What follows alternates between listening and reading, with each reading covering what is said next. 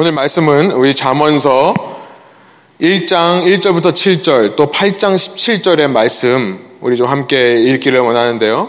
잠언서 1장 1절부터 7절까지 저와 여러분이 번갈아 가면서 읽고요.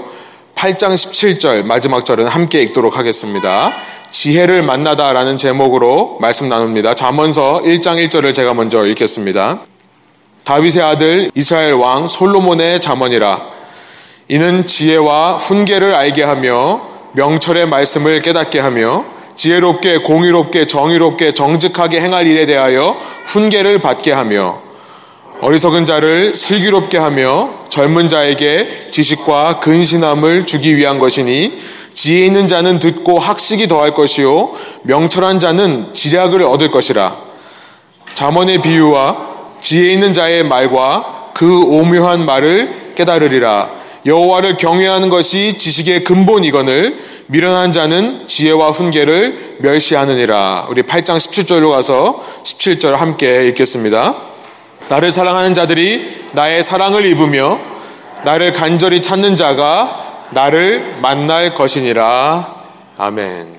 함께 앉으셔서 우리 오늘 말씀 나누겠습니다. 우리는 지난 시간 열왕기상 3장과 4장에 있는 이스라엘의 세 번째 왕인 솔로몬의 이야기를 나누었습니다. 그러면서 그가 하나님의 지혜를 갖게 된 계기에 대해서 말씀을 나눴었죠. 솔로몬은 특별한 위인이 아니었습니다. 솔로몬은 우리와 다른 특별한 사람이 아니었습니다. 그는 우리와 똑같은, 우리와 별 다를 것 없는 연약하고 악한 사람이었지만 하나님께서 솔로몬 같은 사람에게도 당신의 지혜를 나누어 주시는 것을 기뻐하셨다라는 말씀을 지난 시간 나누었었습니다. 성경의 하나님은요, 연약하고 악한 우리가 틈만 보이면, 틈만 보이면 그렇게 내 지혜로 내 인생을 살아갈 수 있다. 내 지혜로 이 세상을 한번 개척해 보겠다라는 하나님의 말씀과는 상관없는 방향으로 우리는 너무나 우리의 굳은 의지를 가지고 열심히 달려가는 존재이지만요. 그러던 우리가 틈만 보이면, 틈만 보이면 우리에게 하나님은 당신의 지혜를 나누어 주시기를 기뻐하신다. 그리고 우리로 하여금 깨닫게 하여 주셔서 하나님의 지혜의 삶을 살아가게 하시는 그 지혜의 삶을 통해 내 주변에 있는 사람까지도 변화를 시켜 가시는 하나님은 이런 사랑과 은혜의 하나님이시라는 것을 우리는 솔로몬의 이야기를 통해 배우게 된 것입니다. 우리 중에 믿음이 있는 분들에게 먼저 묻고 싶습니다. 여러분 어떻게 믿음을 갖게 되었습니까? 여러분이 오늘 이 자리에 어떻게 앉아 있을 수 있으십니까? 잘 생각해 보면 결코 우리가 잘나서가 아님을 우리는 알게 됩니다. 우리가 다른 사람보다 그러지 않은 사람보다 예수님을 믿을 만한 조건이 있어서도 아니라는 사실을 알게 됩니다. 우리의 노력이 아닌 하나님의 우리를 향하신 일방적이신 사랑과 은혜 때문에 하나님께서는 그 사랑과 은혜로 우리에게 지혜를 주셔서 우리의 삶 속에 깨닫게 해 주시고 어둠뿐인 이 세상 속에서 빛을 깨닫게 해 주시고 이 죄악뿐인 세상 속에서 선에 대해 생명에 대해 깨닫게 해 주시는 능력을 허락해 주셨음을 고백할 수밖에 없는 것이 우리의 신앙이라는 것입니다. 우리 중에 아직 믿음이 없는 분들이 계시다면 사실은 믿음이 없는 분들을 한 주간 동안 많이 품고 생각하면서 말씀을 준비했는데 그러나 우리 중에도 아직 확실한 믿음이 없다라고 생각하시는 분들이 있다면 저는 정말 사랑으로 건면드리고 싶습니다. 여러분 틈 보이는 것이 결코 창피한 것이 아니라는 것을 믿으시기로 합니다. 아니요, 좀 틈을 보여주세요. 틈을 보이는 것을 두려워하지 마시라는 말씀을 드리고 싶습니다. 여러분이 틈을 보일 때 살아계신 하나님께서 여러분 삶에 역사하셔서 당신의 지혜를 나누어 주시기를 기뻐하십니다. 혹시라도 우리 가운데 아무리 하나님의 지혜가 내 삶에 임한다 하더라도 이제는 되돌릴 수 없다. 나는 너무 멀리 왔다라고 생각하는 분들이 있다면 아무리 생각해도 내 인생 여기서 더 나아질 방법이 없다라는 절망과 실망 가운데 있는 분들이 있으시다면 여러분 그 조금의 틈도 없는 마음 가운데 여러분 솔로몬처럼 깨어 있을 때가 아니라면 꿈에서라도 그 틈이 보여지기를 소원합니다. 전 사실 그렇게 기도해요. 우리 안에 주님을 모르는 사람, 주님 깨어 있을 때 하나님께서 말씀해 주실 수 없다면 꿈에서라도 말씀해 주십시오. 솔로몬처럼. 여러분, 그 틈이 보여질 때 하나님께 지혜를 구하시기 원하고요. 그 지혜를 통해 영원한 생명을 얻으시는 저와 여러분 되기를 소원합니다. 열왕기상 4장, 우리가 지난 주간에 4장 29절부터 34절까지를 읽었는데요. 열왕기상 4장 29절에 하나님께서 솔로몬에게 지혜와 총명을 심히 많이 주셨고 또 넓은 마음을 주시되 바닷가에 모래같이 하시니 라는 말씀을 살펴봤었죠. 우리가 알고 있는 그 솔로몬의 지혜는 솔로몬의 것이 아니라 하나님으로부터 온 거다라는 것을 지난 시간 살펴보았습니다. 넓은 마음도 하나님께서 주신다. 우리가 정말 이 넓은 마음을 위해서도 늘 기도해야겠습니다. 그러면서 그 결과 어떤 일이 있었는가를 쭉 얘기하는데요. 32절에 보면 이런 말씀이 있었습니다. 그가 잠언 3천 가지를 말하였고 그의 노래는 1005편이며 하나님께 받은 지혜로 솔로몬은요, 지혜의 말이라고 하는 자문을 3천 개나 남겼고, 노래는 1,005개 남겼다라고 되어 있습니다. 그 중에 일부가 책이 되어서 오늘 우리에게 전해지는 것이 우리가 방금 전에 일어서서 읽은 자문서라는 책입니다. 이 자문이라는 것은 솔로몬이 자기 평생 동안에 깨달은 지혜의 말씀들을 기록한 책인데요. 그 자문의 시작, 1장 1절부터 7절을 우리가 읽었습니다만 그 시작부터 솔로몬은 지혜를 정의하며 시작합니다. 이렇게 말하는 것 같아요. 솔로몬이요.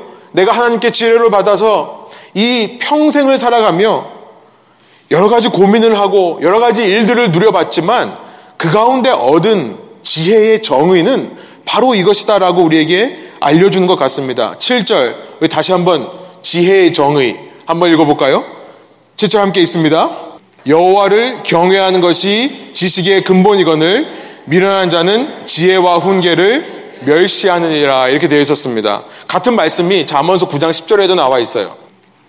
여호와를 경외하는 것이 지혜의 근본이요 거룩한 자를 아는 것이 명철이니라 이렇게 말씀하고 있습니다. 야훼를 경외하는 것 이것이 지혜의 정의다라고 이 책을 시작합니다.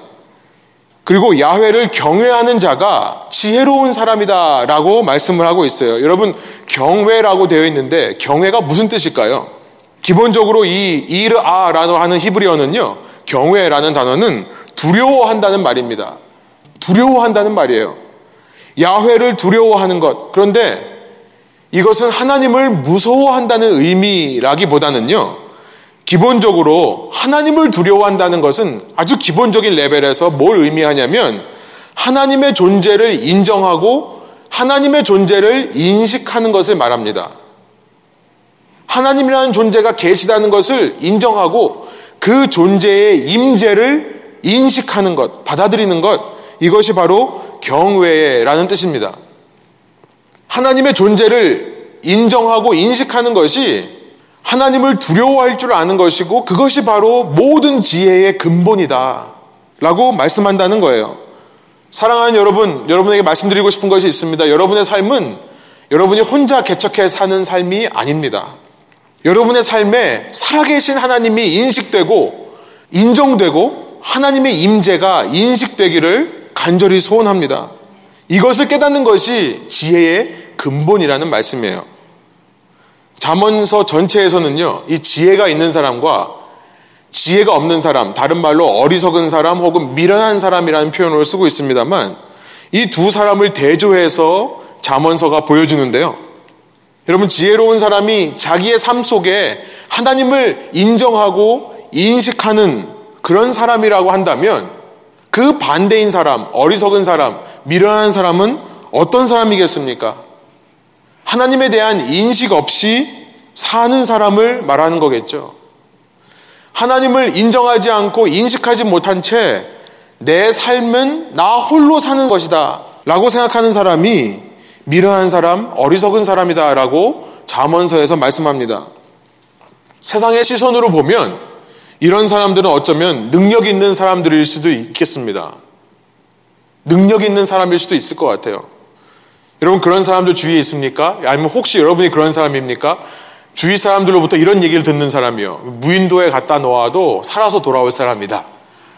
저희 아버님이 지금은 소천하셨습니다만 한국에서 사업하시고 제 나이였을 때, 지금 아버님이 제 나이였을 때만 해도 그러신 분이었어요. 주위 사람들이 정말 찔러도 피가 안 나올 것 같은 사람이다. 무인도에 갖다 놓아도 살아 돌아올 사람이다. 라고 이야기를 했었습니다. 세상의 눈으로 보면 그런 사람이 정말 지혜 있는 것처럼 보일 수도 있습니다. 생활력이 강한 사람, 자기가 열심히 노력해서 스펙을 쌓고 자기의 지혜와 힘으로 세워놓은 목표를 이루어내고 그 목표의 결과로 보상을 누리며 사는 사람. 요즘 현대인들의 관심 있는 토픽 중에 하나가 몇 세에 리타이어 할 것인가. 요즘 젊은이들 얘기를 해보면요. 돈을 얼마 벌고 뭐 얼마를 누리고 라는 무엇보다 요즘 젊은이들의 관심은 아주 구체적으로 이겁니다. 내가 몇 세에 은퇴할 건가.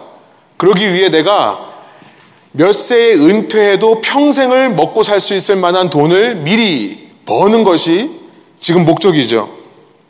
일찍 성공해서 40대 혹은 30대에 은퇴를 하는 사람들도 있습니다.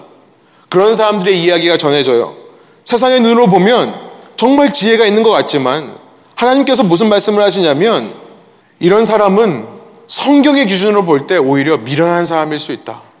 어리석은 사람일 수 있다라는 것을 말씀합니다. 여러분 그렇다고 해서 성경이 열심히 살지 말라는 말을 하는 것은 아닙니다. 생활력이 강하면 안 된다는 말을 하는 것도 아닙니다. 목표를 정하고 그것을 이루기 위해 최선을 다하지 말라는 것을 가르치는 게 기독교가 아니에요. 다만 이 모든 일을 하는 데 있어서 하나님의 존재를 인정하고 하나님의 임재를 인식하고 사느냐 마느냐 그 문제를 지적하고 있다는 것입니다. 이 시대의 최고의 기독교 지성 중의 하나라고 불리는 팀 켈러라는 목사님이 늘 입버릇처럼 하는 얘기가 있습니다. 하나님 없이 성공하는 것은 전부 우리의 머리에 영향을 준다. 그래서 우리로 하여금 더 교만하게 할 뿐이다. 그 반대로 하나님 없이 실패하는 모든 것은 우리의 마음에 영향을 준다. 그래서 우리로 하여금 실족하고 실망하여 절망을 벗어나지 못하게 한다. 하나님이 없이 인생은요, 잘 나가도 혹은 망해도 아무런 유익이 없다는 것을 이렇게 말씀하고 있습니다. 저는 이렇게 말하고 싶습니다. 아무도 교만한 사람에게 지혜를 배우려 하지 않는다는 것을 말씀드리고 싶습니다. 교만한 사람에게 우리가 어떤 정보를 얻을 수 있습니다. 어떻게 해서 그렇게 성공했습니까? 라고 하는 정보는 얻을 수 있지만 그에게 지혜를 얻기는 어렵습니다. 반대로 절망뿐인 인생에게도 우리는 지혜를 배우려고 하지 않습니다. 그 사람에게 마찬가지로 우리는 정보를 얻을 수는 있습니다. 어쩌다가 이렇게 망하게 되었습니까? 망하지 않을 수 있는 정보를 얻을 수는 있습니다만 인생의 지혜를 배우려 하지는 않습니다. 하나님 없이 인생은 어떤 경우에도 어떤 우여곡절을 겪는다 하더라도 지혜를 소유할 수 없고 깨달을 수 없다는 것입니다. 그러나 더 깊은 의미에서 하나님을 경외한다는 것은 단지 하나님을 인정하고 인식하는 레벨이 아닙니다. 하나님을 경외한다는 것은 한 걸음 더 나아가서 하나님을 높이는 것을 말합니다. 하나님을 찬양하는 것을 말합니다. 우리가 주일마다 모여서 하나님을 찬양하는 것은 단지 노래를 부르는 것이 아니죠. 우리의 삶에 여러 우여곡절이 있음에도 불구하고 하나님을 인정하고 하나님의 임재를 인식하는 것만이 아니라 그럼에도 불구하고 하나님을 높여드리는 것 이것이 바로 우리의 예배입니다. 하나님을 경외한다는 것은 인정해서 한 걸음 더 나아가 높여드리는 겁니다. 인생의 지혜는 바로 그럴 때 얻어진다는 것이죠. 때로 내 인생에 하나님께서 주시는 것이 있습니다. 허락해 주시는 것이 있으면 그것을 가지고 하나님을 높여드리는 거죠. 그러나 때로 내 인생에 하나님이 가져가시는 것도 있습니다. 빼앗아 가시는 것도 있어요. 그를 통해서도 하나님을 높일 수 있는 사람. 이런 우여곡절 속에서도 up and down 속에서도 하나님을 높이는 고백이 있는 사람의 지혜를 사람들이 궁금해 한다는 것입니다. 여러분 성경책에 우리가 11월 24일 추수감사주일날 살펴볼 것인데요. 욥기라는 지혜의 책이 있습니다.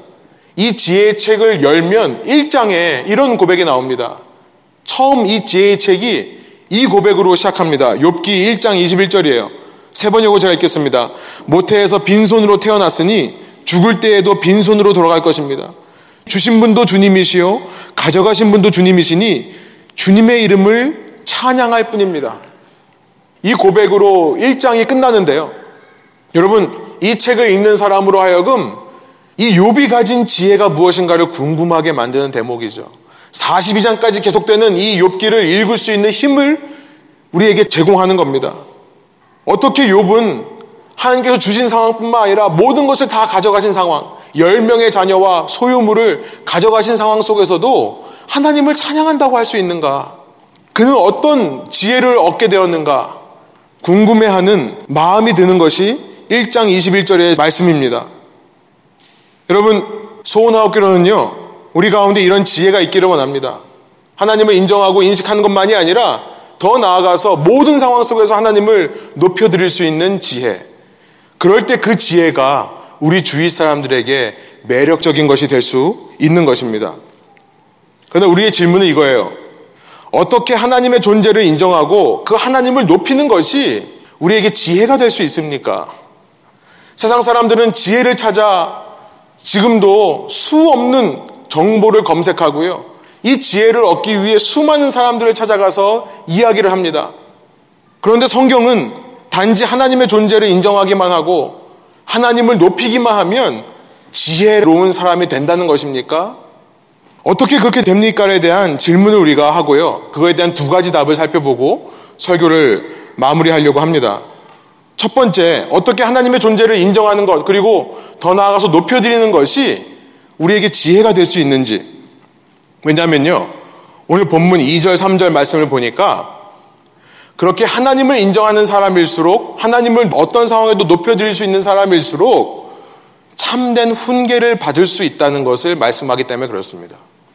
참된 훈계를 받을 수 있기 때문에 2절, 3절 다시 한번 한 목소리 읽어볼까요? 솔로몬이 자문이라고 1절에 소개한 다음에 2절, 3절 이렇게 말씀합니다. 함께 있습니다. 이는 지혜와 훈계를 알게 하며 명철의 말씀을 깨닫게 하며 지혜롭게 공의롭게 정의롭게 정직하게 행할 일에 대하여 훈계를 받게 하며 우리가 아까 말씀 읽을 때 그냥 이렇게 읽었습니다만 사실 훈계라는 단어가 두 번이나 반복되고 있습니다. 하나님을 인정하는 사람, 하나님을 높이는 사람이 어떻게 지혜로울 수 있는가? 왜냐하면 답은 이거예요. 첫 번째 답은 왜냐하면 그 사람을 가르칠 수 있기 때문이다. 가르칠 수 있기 때문이다.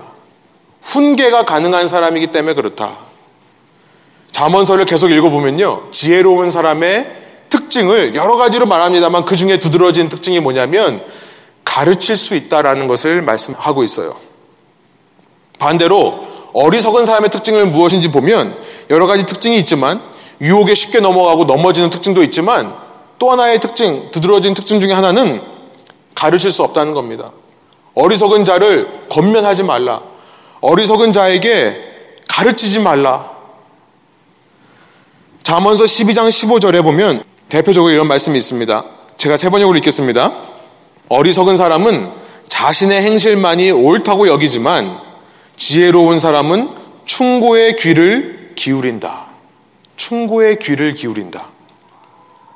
어리석은 사람은 내가 한 모든 것에서 흠이 없다, 잘못한 게 없다라고 끝까지 주장한다는 겁니다.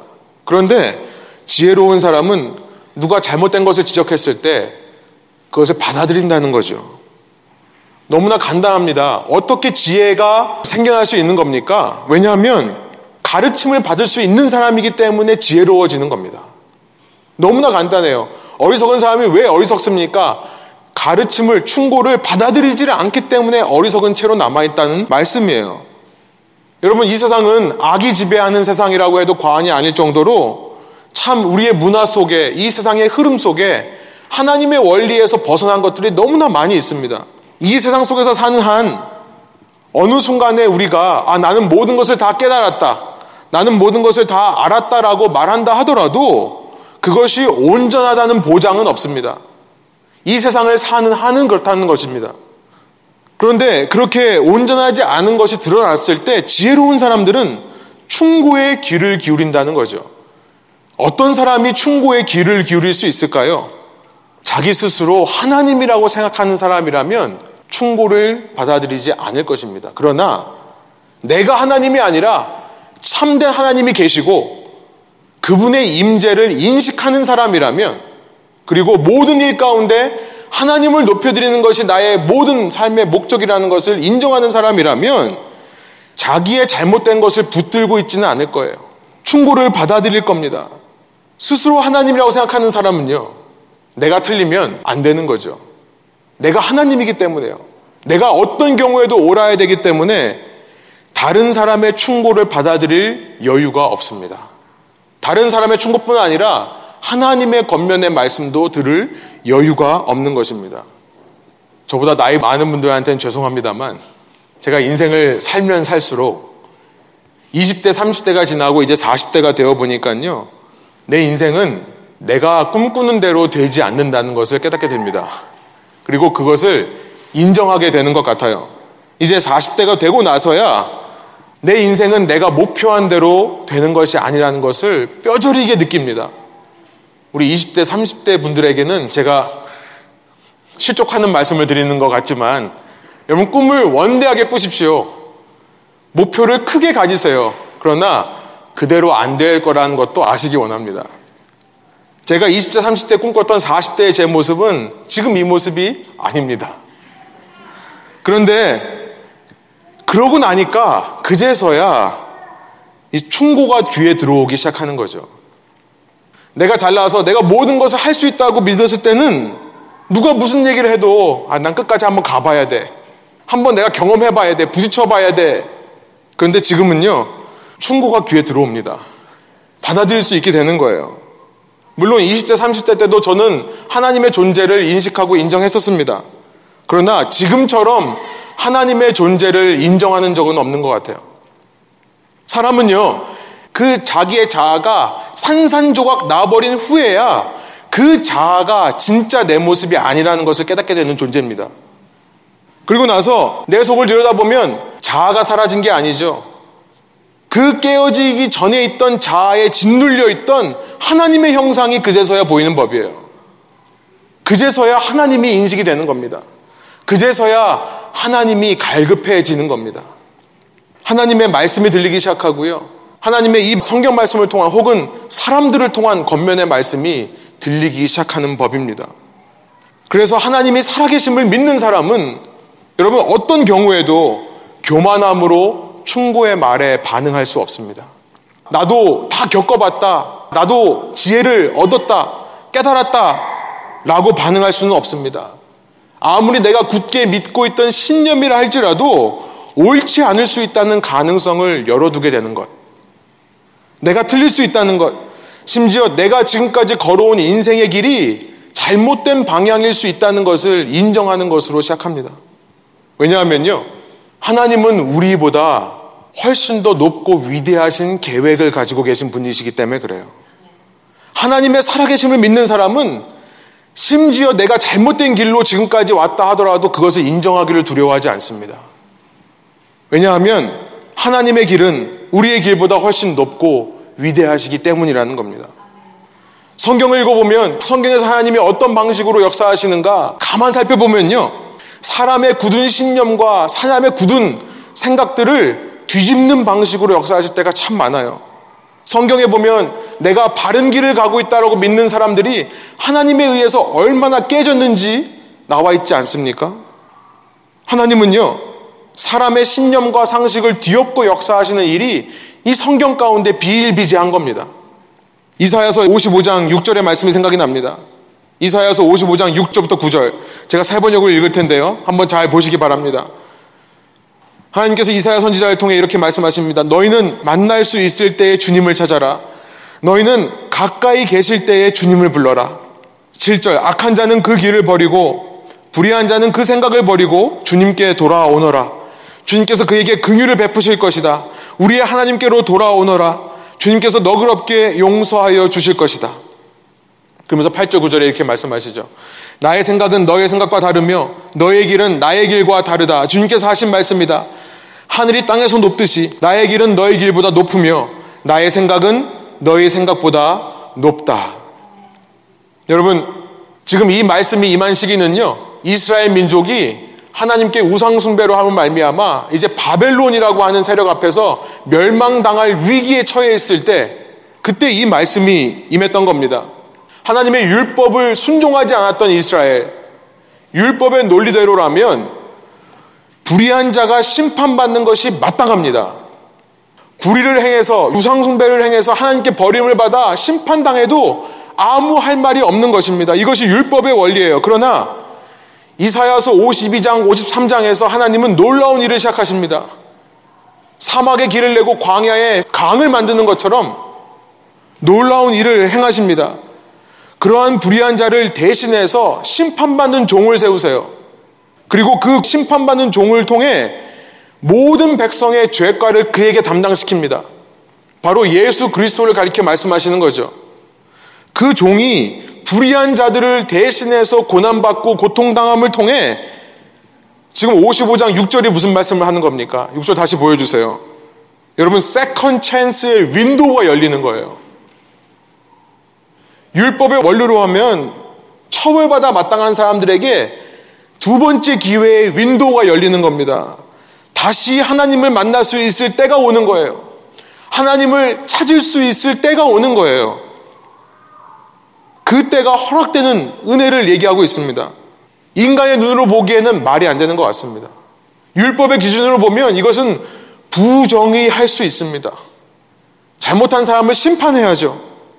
그런데 7절에 보니까 그때 하나님을 인정하고 돌아오는 사람들은 하나님께서 너그럽게 용서해 주시겠다 말씀하시는 거예요. 여러분, 얼마나 하나님께서 구원을 이루실 때 우리가 생각하는 길과 다른 길로 역사하시는지 우리는 그 예수 그리스도가 이 땅에 와서 채찍에 맞을 때 그가 하나님께 버림받아서 그의 허물로 맞는 것인 줄 알았어요. 그러나 그가 채찍을 맞음을 통해 우리가 구원되는 second chance의 window가 열리는 우리보다 더 높은 생각, 우리와는 다른 길로 우리를 구원해 주신 하나님이시기 때문에요. 하나님을 이제라도 경외하는 사람은 그 하나님의 존재를 인식하고 그 하나님을 모든 일을 통해 높여드리기 원하는 결단을 하는 사람은 어떤 논리를 가지고 어떤 신념을 가지고 살아왔다 하더라도 새로운 기회가 주어진다는 것을 믿게 됩니다. 내가 어떤 신념을 가져왔다 하더라도 어떤 논리로 살아왔다 하더라도 그것이 틀릴 수 있는 가능성을 열어두는 것이고요. 그를 통해 가르쳐 줄수 있는 사람이 된다는 겁니다. 이런 하나님의 진리로 가르침을 받을 수 있는 사람. 그래서 하나님을 경외하는 사람이 지혜로운 사람이 되는 것입니다. 이것이 첫 번째예요. 그렇다면 두 번째 이유로 이어갑니다. 어떻게 하나님의 존재를 인정하고 하나님을 높이는 것이 지혜가 될 수 있는가에 대한 두 번째 답. 이렇게 가르침을 받을 수 있기 때문에요. 그 사람이 새로운 하나님의 인도하심에 순종하게 된다는 것이죠. 인도하심에 순종하게 된다. 우리 본문 오늘 다시 잠언서를 보면요. 1장 4절부터 5절에 이렇게 말씀합니다. 우리 다시 한번 읽어볼까요? 한 목소리로 읽겠습니다. 어리석은 자를 슬기롭게 하며 젊은 자에게 지식과 근신함을 주기 위한 것이니 지혜 있는 자는 듣고 학습이 더할 것이요 명철한 자는 지략을 얻을 것이라. 솔로몬이 이 지혜의 글을 쓰는 이유에 대해서 첫 번째는 이 지혜를 통해 너희가 훈계받기를 원한다. 가르침을 받기를 원한다. 두 번째는 지약을 얻기를 원한다라고 말씀을 하신다는 겁니다. 지략. 사절을 다시 보시면요. 지혜는요. 이 앞서 말씀한 훈계와 권고의 말씀을 통해 어리석은 자에게 슬기를 줍니다. 그리고 젊은 자들, 우리 청년들이라고 생각합니다. 지식과 분별을 주는데요. 5절에 보면 이를 통해 지략을 얻게 된다. 지략. 5절. 영어로 보면 guidance라고 되어 있습니다. obtain guidance. 인도함을 받는다라는 거예요. 인도함을 받는다. 그렇죠. 우리는 지금도 수많은 사람들이 수많은 지혜를 찾아 헤매지만 가장 지혜로운 건 어떤 삶이겠습니까? 그 하나님의 인도함을 받는 삶이야말로 가장 지혜로운 삶이겠죠. 내가 이 세상에서 무엇을 소유하고 얼마나 성공하는가가 아니라 이 세상 속에서 하나님의 인도하심을 받을 수 있다면 그거야말로 가장 지혜로운 삶이 아니겠습니까?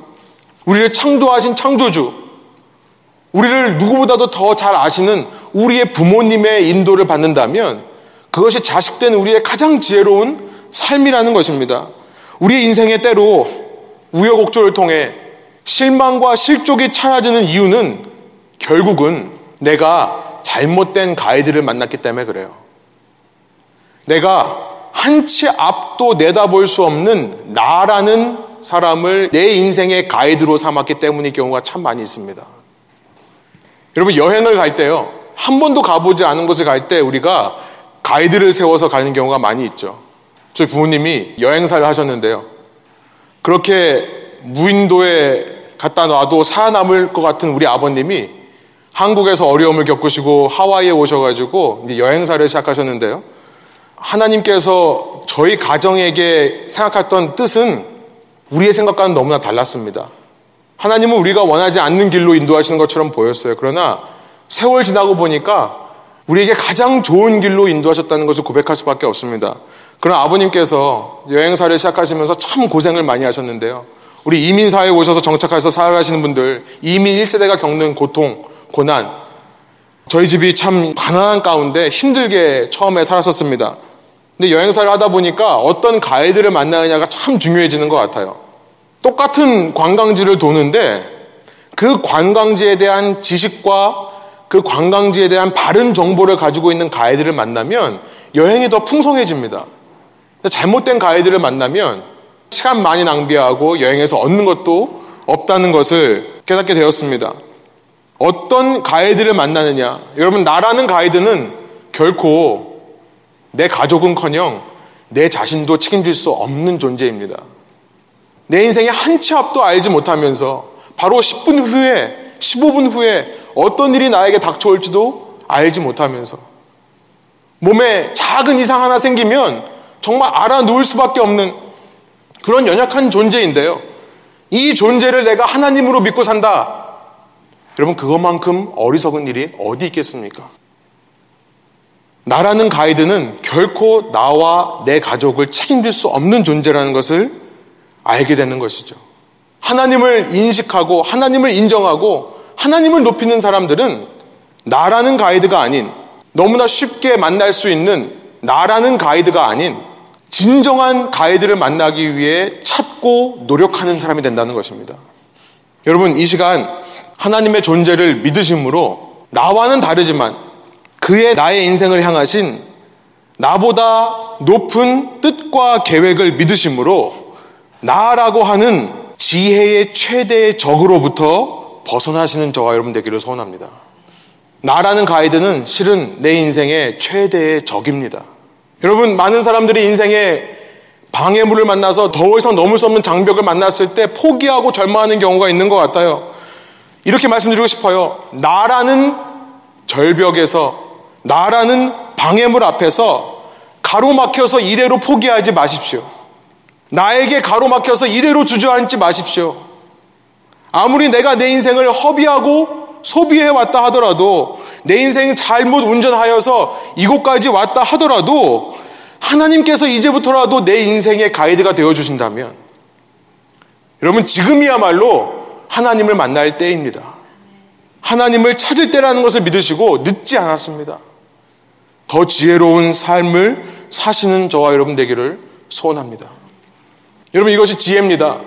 하나님의 존재를 인정하고 하나님을 높이는 삶을 살 때 교훈을 얻게 되고 훈계를 얻게 되고 그래서 더 나은 지식을 소유하게 되고 무엇보다 하나님의 인도하심 속에서 더 지혜로운 삶을 살게 되는 것.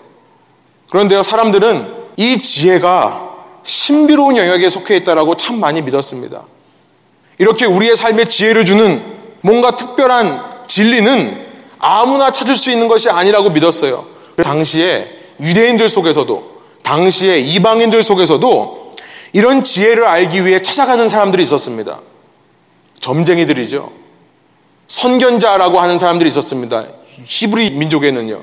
이방인에게는 정말 점치는 사람이 있었습니다. fortune teller, foreteller들. 이런 곳에 가서 내 인생 어떻게 살아야겠습니까? 지혜를 구하고 가이던스를 구하는 일이 참 많이 있었습니다. 그런데요, 자문서를 보면 이 지혜를 우리가 어떻게 소유하게 되는가에 대해서 독특한 방법을 말씀하십니다. 그 지혜란 어떤 사람을 찾아가서 내 삶을 향한 지혜를 그냥 듣고 배우는 것이 아니라요. 그 지혜는 만나는 것이다 라는 것을 잠언서가 말씀합니다. 우리 앞서 두 번째 본문이라고 했던 8장 17절 다시 한번 읽어볼까요? 우리 함께 한 목소리 읽겠습니다. 나를 사랑하는 자들이 나의 사랑을 입으며 나를 간절히 찾는 자가 나를 만날 것이니라. 이거 지금 무슨 말이냐면 지혜가 사람이 되어 나타나서 이야기하는 장면이에요. 잠언서 8장에 보면 그 지혜는 우리가 보고 배우는 것이 아니라 듣고 깨닫는 것이 아니라 만나는 것으로 표현되어 있습니다. 만나는 사람으로 인격적인 존재로 표현되어 있다는 거예요. 잠언서 8장에 22절에 이런 말씀이 있습니다. 지혜의 말이에요. 잠언서 8장 22절부터 24절. 제가 세 번역으로 한번 읽겠습니다. 주님께서 일을 시작하시던 그 태초에 주님께서 모든 것을 지으시기 전에 이미 주님께서는 나를 데리고 계셨다. 지혜가 하는 말이에요. 23절 영원전 아득한 그 옛날 땅도 생기기 전에 나는 이미 세움을 받았다. 깊은 바다가 생기기도 전에 물이 가득한 샘이 생기기도 전에 나는 이미 태어났다. 이어서 쭉 읽어보면요. 하나님께서 바다의 한계를 정하실 때, 하나님께서 땅의 기초를 정하실 때, 내가 거기 있었다라고 지혜가 이야기를 합니다. 놀라운 것을 발견하게 돼요. 지혜는요, 어떤 비밀 문서에, 그 당시 사람들이 생각하던 어떤 비밀 문서에 적혀 있어서 그 문서를 소유한 사람만이 누리는 것이 아니었습니다. 어떤 특별한 사람만이 어떤 특별한 지혜를 깨달아서 가르침을 줍니다. 그 스승 밑에 들어가서 배우는 것이 지혜가 아니라는 거예요. 지혜는요, 사람이 되어 우리에게 찾아온다는 것을 잠언서에서 말씀하셨고요. 여러분, 우리가 수요일 날 요한복음을 말씀하면서 이 이야기를 나누었었는데요. 요한 사도가 자기 자신의 그 복음서 요한복음을 시작하면서 뭐라고 말씀하십니까? 요한복음 1장 1절부터 3절입니다. 태초에 말씀이 계셨다. 그 말씀은 하나님과 함께 계셨다. 그 말씀은 하나님이셨다. 그는 태초에 하나님과 함께 계셨다. 모든 것이 그로 말미암아 창조되었으니 그가 없이 창조된 것은 하나도 없다. 사도 요한은요. 이렇게 유대인에게 사람의 모양으로 찾아온 지혜, 그 지혜를 지금 로고스라는 말씀으로 표현하면서 잠언서 8장에 나와 있는 것과 똑같은 말씀을 하죠. 그 지혜가 태초부터 하나님과 함께 있었던 것처럼 이 말씀이 태초부터 하나님과 함께 있었는데요. 여러분 이 말씀이 누굽니까? 이 말씀을 누구라고 소개합니까? 1장 14절. 우리 한번 한 목소리로 읽어보겠습니다. 세 번역입니다. 그 말씀은 육신이 되어 우리 가운데 사셨다. 우리는 그의 영광을 보았다. 그것은 아버지께서 주신 외아들의 영광이었다. 그는 은혜와 진리가 충만하였다. 누구를 말씀하시는 겁니까? 그 말씀은 곧 예수 그리스도고요. 잠언서에 나와 있는 지혜, 나를 만나는 사람은 영혼을 소유하게 되고 생명을 소유하게 된다라고 말했던 그 지혜가 바로 예수 그리스도라는 것을 말씀합니다. 무슨 말씀을 드리는 거냐면 여러분이 그 지혜를 소유하기 위해 예수 그리스도 외에 그 어떤 비밀 문서도 그 어떤 사람도 의지할 필요가 없다는 거예요. 한때 지혜를 가졌다는 사람들이 참 많이 있었습니다. 현재도 수많은 이단들, 사이비 종교들, 어쩌면 교회 안에도 그런 것이 들어와 있는지 모르겠습니다. 나에게서 말씀을 배워야 진정한 진리를 아는 것이다. 이 단체에 소속돼야 진짜 진리를 아는 것이다. 그런데 하나님은요, 그렇게 소수에게 임하는 지혜로 우리를 찾아오신 것이 아닙니다. 예수 그리스도라는 모든 사람을 위한 지혜로 우리를 찾아오셨다는 거예요. 말씀이 육신이 되어서 우리에게 왔다. 얼마나 놀라운 이야기입니까? 비밀 문서로 왔으면 그 민서를 소유한 사람만이 지혜를 얻을 수 있던 것입니다. 특별한 지혜가 임해서 깨달은 사람만이 그 지혜를 알고 있다면 그 사람만 구원을 받을 수 있는 거겠죠. 그러나 누구나 알아볼 수 있는 누구나 따라 할 수 있는 사람의 모습으로 오셨다는 것. 여러분, 여러분이 오늘 예수 그리스도라는 그 지혜를 만나시고 그 예수님의 성품을 따라하기로 결단한다면 여러분은 이 세상 속에서 하나님의 지혜를 소유한 사람으로 살 수 있다는 것입니다. 예수 그리스도의 성품을 따라하게 하기 위해서 사람의 모양으로 오신 예수님, 사람으로 오신 예수님에 대해 성경이 말씀하고 있는 겁니다. 여러분, 지혜를 구하기 위해 어떤 사람을 찾아갈 필요도 없습니다. 다른 책을 어떤 특별한 문서를 찾아볼 필요도 없습니다. 예수님께 여러분이 나아가시면 된다는 것입니다. 여러분 소원하옵기로는요. 정말로 저희가 이 땅을 살며 하나님의 지혜로운 백성 되기를 원합니다. 왜냐하면 그 지혜는 나만 살리는 것이 아니라 내 주위에 있는 사람들까지도 하나님의 생명력으로 인도하는 매력이 되기 때문에 그렇습니다. 그런데 그 지혜를 소유함에 있어서 모든 지식의 근본인 하나님을 경외하는 마음이 저희 가운데 있기를 소원합니다. 매 순간 하나님을 인정하며 하나님을 받아들이는 것, 그리고 그 하나님을 높여드리는 것. 하나님이라고 하는 것을 좀 더 구체적으로 말씀드리면 예수 그리스도입니다. 이 시간 예수 그리스도의 존재를 믿으심으로 그의 나를 향하신 나와는 다르지만 나보다 높은 뜻과 계획을 믿으심으로 나라고 하는 지혜의 최대의 적으로부터 벗어나시는 저와 여러분 되기를 원하고요. 예수 그리스도를 믿으심으로 나라는 것에 가로막혀 이대로 주저앉고 포기하지 않기를 소원하고요. 내가 아무리 내 인생을 허비하고 내 인생 잘못 운전하여 이곳까지 왔다 하더라도 예수 그리스도께서 내 인생을 가르치시고 교훈하신다면 지금이야말로 그 예수 그리스도를 만날 만한 때, 예수 그리스도를 찾을 때라는 것을 믿으시고 더 지혜로운 자로 서시는 저와 여러분 되기를 소원합니다. 함께 기도하시겠습니다. 하나님 이 시간 저희가 말씀을 통해 주님의 음성을 듣기를 원합니다.